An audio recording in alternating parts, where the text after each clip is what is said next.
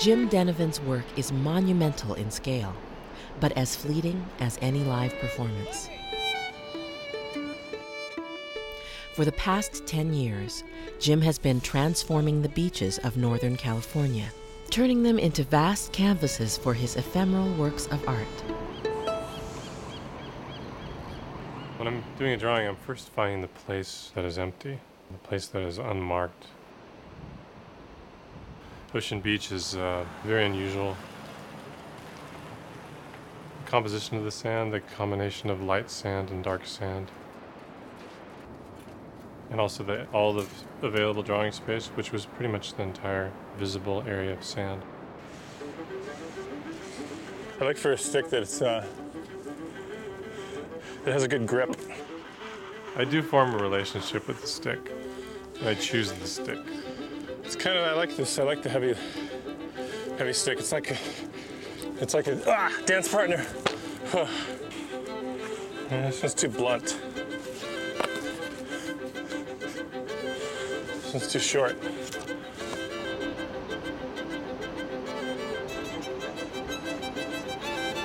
The motion of taking the stick and leaving that central point and curving, it's very profound because I have to embody the beginning, the middle, and the end in the entire motion.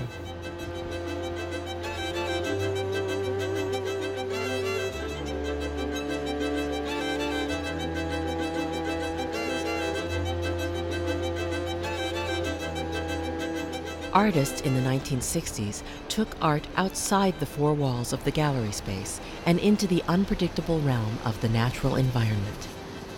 Like those land art pioneers, Jim considers process an integral part of his artwork.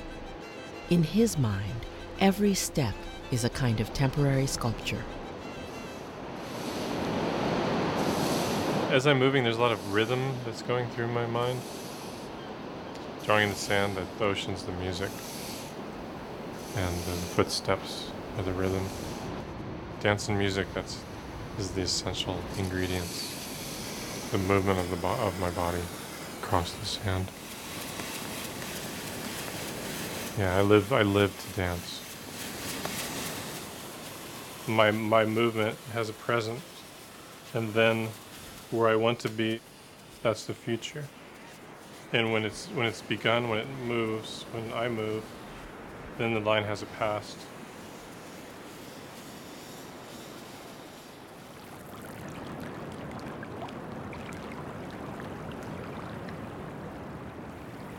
The beach has been Jim's sanctuary for as long as he can remember. When he was 5, Jim's father died of a brain tumor, leaving his mother, an accomplished mathematician, to raise 9 children alone. 3 of Jim's brothers were schizophrenic. Another died when Jim was a teenager. I had and still have an intense, painful place. I wanted to survive.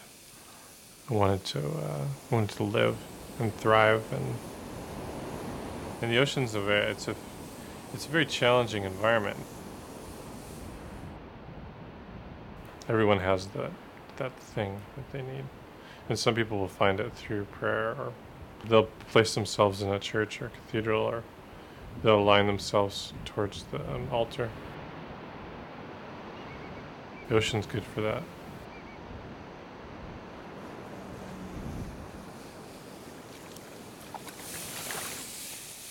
My mother became ill with Alzheimer's, and I did a lot of drawing in the sand.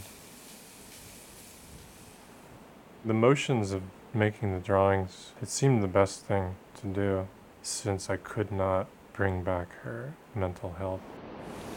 Composing in the sand, moving till the tide changed, is the thing that I did.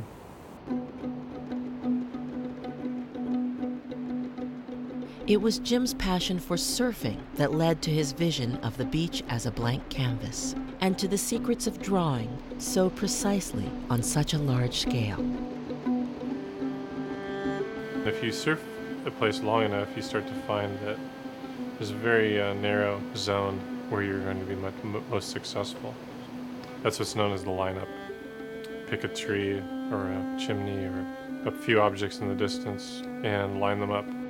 I'm walking a line from where I can see from my eye to the point in the distance, and the other line goes to the up to a point just past the tree, furthest tree.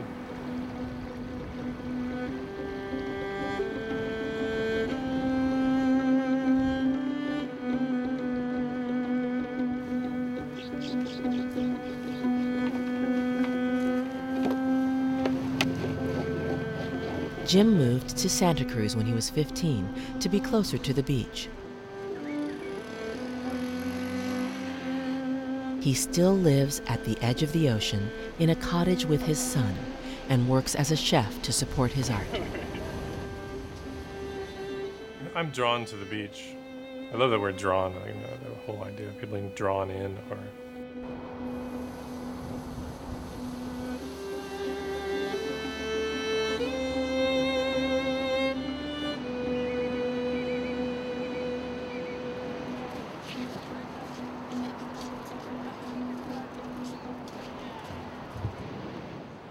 I have a variety of tools which I bring to the beach. This particular tool is used to remove footprints. Here's an average rake here. Just common leaf rake, $14. Yeah, I put two of them together and I made it very strong. I went about 5,000 or 6,000 miles with one rake and it snapped. This one's nice and tough. It's not gonna break.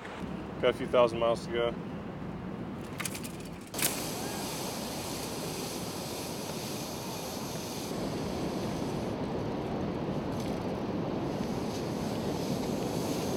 Every single line points to the center. And the journey of 20 miles, 25 miles, over the 4, 5, or 6 hours of walking, each and every line will move towards the center and also move away from the center. The spiral is a logarithmic spiral that it's expanding.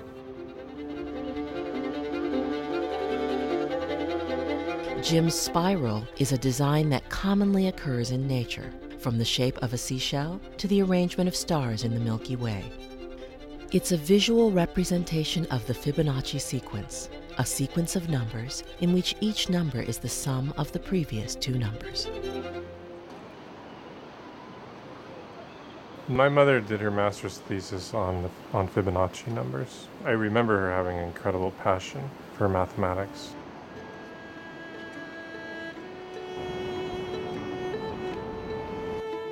I actually think it's much more beautiful for it to only exist for a short moment. When you fall in love, the intensity doesn't last very long.